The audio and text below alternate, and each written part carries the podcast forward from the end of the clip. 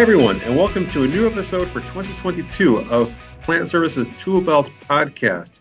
Today, we've got a really special episode for you. It's our, a trends episode, looking forward into the year 2022 to see what new technology and maintenance trends are going to be uh, facing industry in 2022. And today, for this podcast, we've got Aaron Merkin, who is the CTO of Fluke Reliability. Um, Aaron, thanks for being with us today. Well, thank you so much for having me.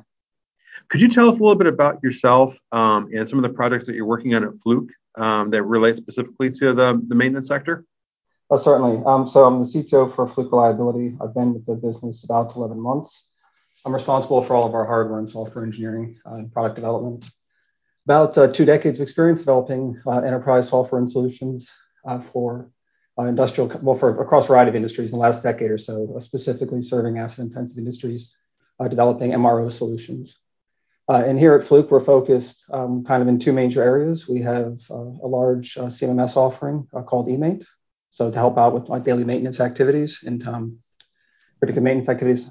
on the other portion of the portfolio, uh, we're very much focused on condition monitoring, and that's a combination of remote, remote condition monitoring uh, services offerings as well as route-based and continuous um, vibration monitoring solutions.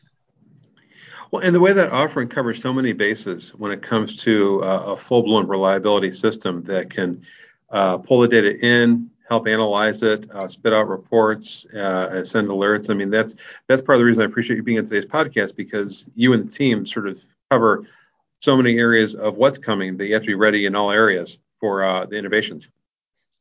Indeed, I think we you know we were looking. Um, historically, this has been an industry, particularly in the use of vibration for condition monitoring, that's been heavily targeted at experts, mm-hmm. uh, requiring many, many years of training and hands on practical experience.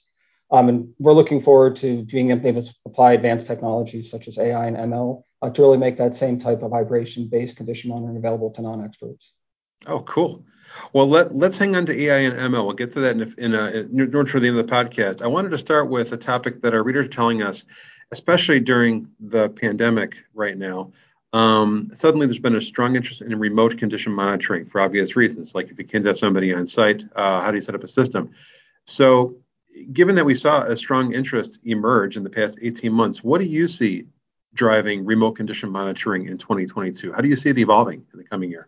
I think we'll see that um, because of the, the inability of people to be on site. I, I think there's sort of a secular trend, which is um, the graying of the workforce and a lot of people heading towards retirement. Uh, and that was accelerated quite a bit with COVID in terms of people really um, rethinking. So, I mean, just in general, their life choices and how much, if they want to continue working or if they want to ease into retirement, uh, as well as with health concerns, people not being uh, comfortable going on premise and going into the, into facilities and performing maintenance activities. So I think we've seen an, a sort of an acceleration and an interest at looking at, um, into alternatives uh, rather than rec- using their own staff to do maintenance inspections on premise. And as we've sort of been through the peaks and troughs of COVID, particularly when we were going when we were going through the, the large area of uncertainty, uh, there was a lot of interest in the um, RCM and in the remote condition monitoring services, uh, but, but not necessarily an ability to actually take advantage of them because of the, the um, travel issues and access issues. So now okay. the, the, vaccination rates coming up and people getting more comfortable um, with reopening their facilities, I think is when we're going to see in 2022 a significant adoption of those services. Uh, 20 end of 2021 was really um, kind of learning what it's all about and how what are the, what are alternatives for how we can perform these maintenance activities in this monitoring. In 2022, we'll see now people taking advantage of that, as I said, and really starting to starting to see a sharp uptake in the services. Interesting. You know, one of Plant Services missions is to help provide uh, our readers and industry in general with as much information about these sort of new, topics. And it, it, sounds like that education effort industry wide is well underway. Like people have been looking at it for a while, and so you you think that like the average plant is probably poised in 22 to take take uh, stronger action. It's a, great question. I think that there's um, a, a broad understanding um, of the availability of these services uh, mm-hmm. in, in both the um, RCM aspects as well as a bit more of the transitioning to continuous monitoring versus route based. Mm. I think there's certainly room for more more education and more awareness to be raised about the breadth of the assets that can be covered covered um, as well as the affordability of the services themselves. Okay, yeah, that's that that's an issue too. I mean, it, it, it, you know, costs can be variable for these kind of situations, but that's a lot of times when we survey our readers, Aaron, what we find out is they're not really sure how to quantify the benefits of solutions like this. And so uh, costs can be an obstacle, especially if they're not sure what will the return be, how are we going to get back? Yeah, so I think what, what we have is um, we have an understanding that, of course, that uh, planned downtime is better than unplanned downtime, and that uh, the ability to perform preventative maintenance at a particularly lower, uh, less um, maintenance activity, less um, engineering resource effort, as well as uh, potentially with lower cost parts, uh, is inherently um, better for a business than having an unplanned outage and having to perform major major repairs to, a system, particularly because of the inability to. There's a kind of a, concurrent trend, which is supply chain limitations. Mm. And one of, one of the areas that we're seeing is, is that um, you know if you have if we're able to provide you through RCM or, or a customer a, a plant supervisor is able through RCM to have an earlier lead time of a fault, then they're, they're much more likely to be able to do to order the parts that they need and have them in house and be ready to be able to schedule the repair uh, before that that that identify that predicted fault actually occurs and takes down the plant and they have a, a significant line down while they're trying to deal with supply chain, chain issues and get repair parts in. Yeah, and for our listeners, we're recording this podcast right before Christmas, and Aaron, the supply chain topic makes me think that, you know, the the toy shortage we were all warned about uh, we haven't felt it here in Chicago so much. We were okay. Um, but where I see it all the time actually is baseball cards. It, it's such a minor thing. Um, oh, really? Yeah, my top the Topps company releases their their year set in two different waves, and we found a lot of the first wave before the summertime, but now for the second year in a row, we haven't seen the second wave, and we're not sure what what the supply chain issue is, whether it's a delivery issue, whether it's a cardboard shortage, or whether it's a choice by Topps to say, okay, sales weren't great in the first half, so now let's dial back in the second half. So it's just interesting how one little thing like that can sort of stand in for uh, for for such a large issue. Yeah, certainly. I mean, you know, within uh, Fluke broadly, um, we see uh, we've had significant supply chain challenges. It's been an ongoing activity, as you and I discussed. Um, even earlier this week, we were supposed to meet to record this podcast, and I unfortunately had to bail bail out so I could go deal with some of our own supply chain challenges internally.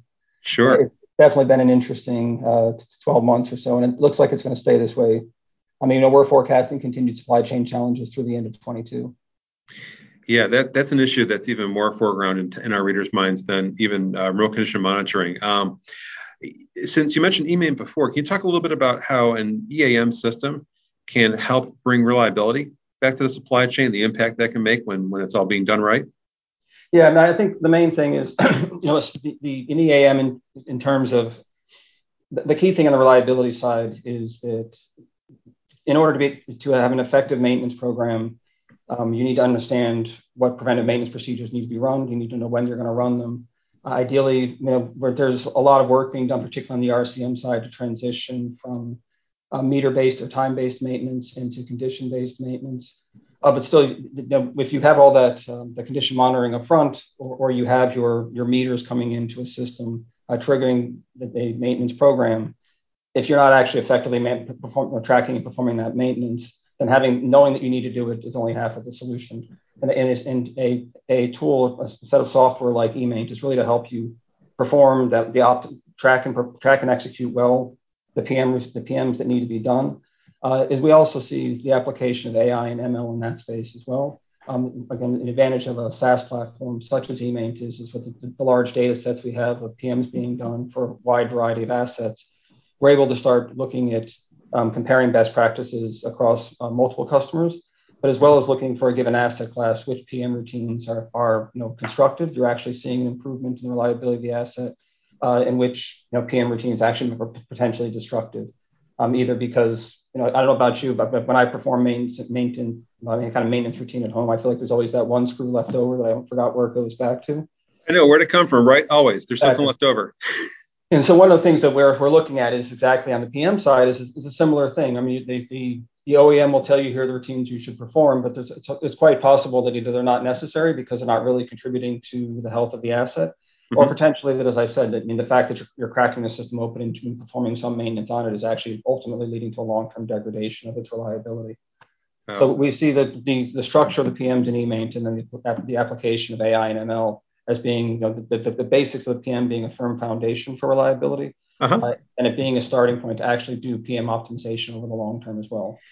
That's really fascinating. Um, you know, a lot of the AI and ML use cases that we've encountered at least have been to predict the imminent failure, to identify the anomaly. Um, what you're talking about is an intriguing new case. This is, this is the first time I'm hearing about it, where you can identify um, the harmful work, not just you, not just work that's no longer useful, but work that may actually be introducing the false faults. Uh, exactly. Yeah, I think if you think about the, we, we think um, about asset performance management broadly, you know, this kind of um, the evolution of reliability, again, away from sort of the time-based and scheduled scheduled PMs into condition and prescriptive uh, ma- maintenance driven by AI and analytics. Mm-hmm. What we we see is, is that there's kind of a the, the, kernel of it, the nugget of it is really what we might consider asset health, and that is this condition-based um, predictive, this kind of the using condition monitoring to do predictions of the asset health. Um, but the evolution of that will, is, is, as I said, ultimately uh, PM optimization and deciding okay. which maintenance routines really are the ones, which preventive maintenance makes sense to be done um, because it's improving the health versus, as I said, which could be left set aside. There's also some room there as well as you look at um, if you have a large as if you have a large enough fleet of assets to start doing some comparisons, both in terms of not just is this PM routine effective or not, but with the with detailed work instructions and the capturing of the PM in a work order in a tool like eMaint, you can mm-hmm. start doing analysis to determine if two different uh, entities or two different work you know, um, maintenance crews are performing the same PM, looking at the variation between those PM, those the actual execution of the PMs, and seeing what um, in the PM routines and seeing actually which one of them is more effective in improving the asset health as well. That's fascinating, and I, I can see why AI and ML sort of made your 2022 trends list because we're we're talking not just about the the conventional applications, but also about these new applications like you like, like you're talking. Um, it occurs to me too that when it comes to PM optimization, one of the challenges always is getting the workforce on board with it because you know you got the anecdotal case of say you've got some uh, a time-based maintenance round that's in the system. Um, it may not be useful anymore, but the people walking around may know it, but they may want a little 10-minute break. So they go, mm-hmm. go ahead and do the round anyway. Um, it could be a case where you've got someone new and you, you, you put them on lubrication duty, and all they do is they go and squirt some grease into the bearing. Um, if it leaks, who cares? If it doesn't leak, who cares? They just know they did it on time. Um, do you see AI and ML giving teams a chance to sort of tighten up their approach to maintenance and, and, and avoid these kind of issues where the workforce mindset might change towards more of a reliability mindset? That's a great question. I, I think um, there's certainly opportunity in the sense that um, by having that the, the, larger data sets and being able to look for variation in the performance of an asset after a maintenance routine, uh, to then look for kind of trying trying to identify common root causes. Mm-hmm. Uh, I, I, don't know that the so I, but I think in terms of if you think about the workforce, um, certainly the, t- the, the tool set will enable a workforce uh, to be more effective. Uh, mm-hmm. but there's fundamentally a significant change management um, activity that needs to be undertaken, process needs to be undertaken by the by the maintenance, the leadership of that maintenance team, um, mm-hmm. because of the, because of the things you're saying, you're sort of you're, you're alluding to, in that if this is the way we've always done it, and we think this is what works, and you're, you're bringing in a tool, and the tool is telling us to do something different, they need people need to be educated as to um, maybe not all the underlying math, but but you know kind of being, being given a bit of background as to you know, what have we looked at, who are we who are we benchmarking you against, and why do we think that what the tool is, telling you to do and mm-hmm. what recommendations are, are actually correct, even if they may fly in the face of your anecdotal experience. So I think we see that this the adoption of, sophist- of more sophisticated uh, planning and analytics tools uh, powered by AI and ML will require you know, change management champions within reliability organizations to, to see widespread adoption. Okay. Do you see AI and ML um, helping teams embrace a more proactive mindset, especially if they want to? Um, or do you see AI and ML having uh, uh, an effect where it's really going to spread across proactive, some reactive, and some time based, where eventually we're going to see applications for this the, the, this leading technology to to be applied, not just in the cutting edge stuff, but on on on everything people are doing anyway right now. I think certainly um, in in the, the near term, um, what we see is is that the use of AI and ML democratizing expertise Mm-hmm. And so it's taking um, a maintenance organization that is already interested in improving, kind of, I think, already interested in improving the reliability mm-hmm. um, and making them able to scale their existing expertise and their scaling resources, scaling mm-hmm. their existing resources uh, to really take on balance of plant. So you know every every facility has their handful of critical assets, and then they have the balance of plant, plant assets as well.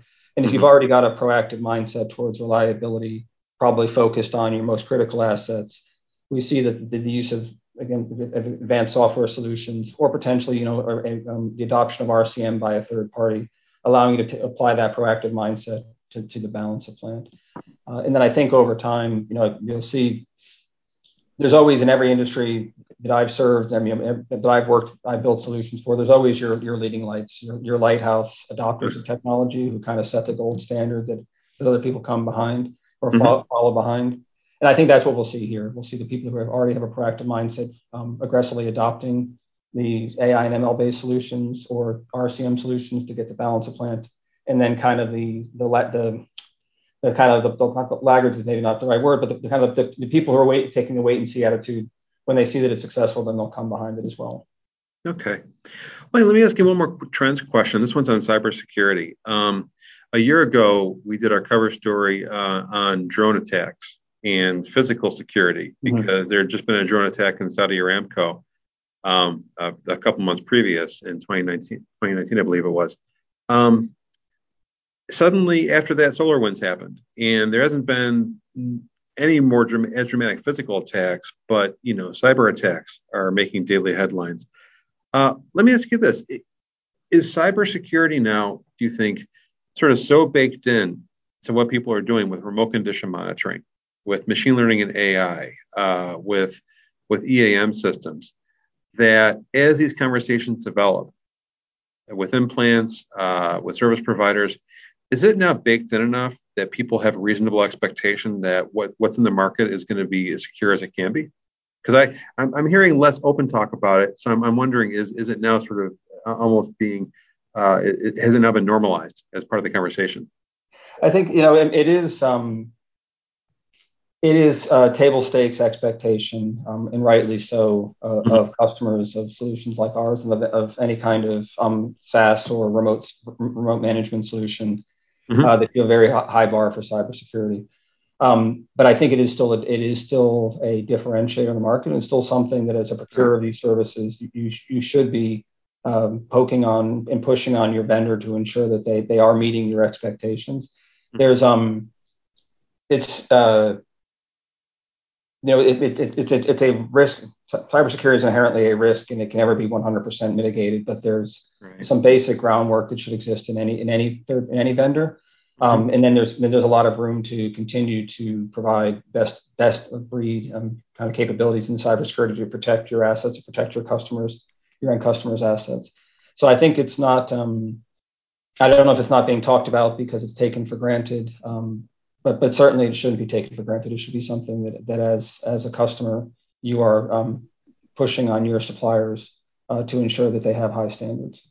Okay, yeah, it's it's just funny that for a while there it seemed like it was the hot topic, and uh, and it hasn't gone away exactly. But I appreciate your perspective on that. We we've been hearing too that people are embracing the idea of that without a response plan, also you're not really cyber secure because that response plan helps drive things like effective backup systems and, and, and similar. So it's interesting that you mentioned that there was a uh, vulnerability released um, or announced um, last Friday in a in a software utility called Log4j. Oh yeah. Which, which so coincidentally, I mean, which, so for us, we immediately triggered our incident response program, um, and we had we had um, our head of cybersecurity, our head of uh, production operations, and a large part portion of my engineering team uh-huh. Um, working around the clock, starting as, as soon as that announcement came out uh, to rem- remediate the issue. Mm-hmm. Um, in our case, we, we immediately mitigated the did, did, took the required steps to mitigate the risk, and we're still in the process now of doing the um, interesting the, the, after action reporting in retrospectives to see how we could have handled it better. Wow, and that's uh, on a consumer level. The way it impacted my life was that my kids want to play Minecraft Java Edition, which mm-hmm. is only available over PCs. Um, the version they've got in their Xbox right now apparently is unaffected by this flaw. But if you had the edition for Java, That was where the air was creeping in. And thankfully, it's something they want from Santa, so they don't have it yet. And I'm glad about that. and so, they're going to be, uh, be, immediately downloading an update for it as soon as they as soon as they unwrap it. Oh gosh, they're there and they love updates. I just got they they just like were yelling like crazy. Why is Fortnite taking 45 minutes to update? yeah, I mean, I think so. I, but you'll see that again. Like, in, it's it's this is why it's um it's something that is that is table stakes and that um, as a customer you should you should be able to take for granted. Um, but as a but practically speaking, um, it, it's an evolving landscape, and it's always important that you you check with your vendors and you're com- you're comfortable that they have the right practices in place, and it should be one of your decision criteria before before purchasing a particular solution. Excellent. Well, you know, Aaron, thank you for mapping out these these three tr- key trends for 2022 with us today. Uh, where can people go for more information on these topics if, if they want to learn more? Uh, I would say to go to www.fluke.com. Okay. And uh, Fluke's got a lot of articles also placed with plantservices.com. So uh, for anyone who's looking for more information, go to one of those two places, of course. And if you like, you can seek any, either one of us out on LinkedIn. So, uh, Aaron, thank you so much for being with us today. Tom, thank you so much. I'm a long time listener of the podcast. Really appreciate the opportunity to talk to you today.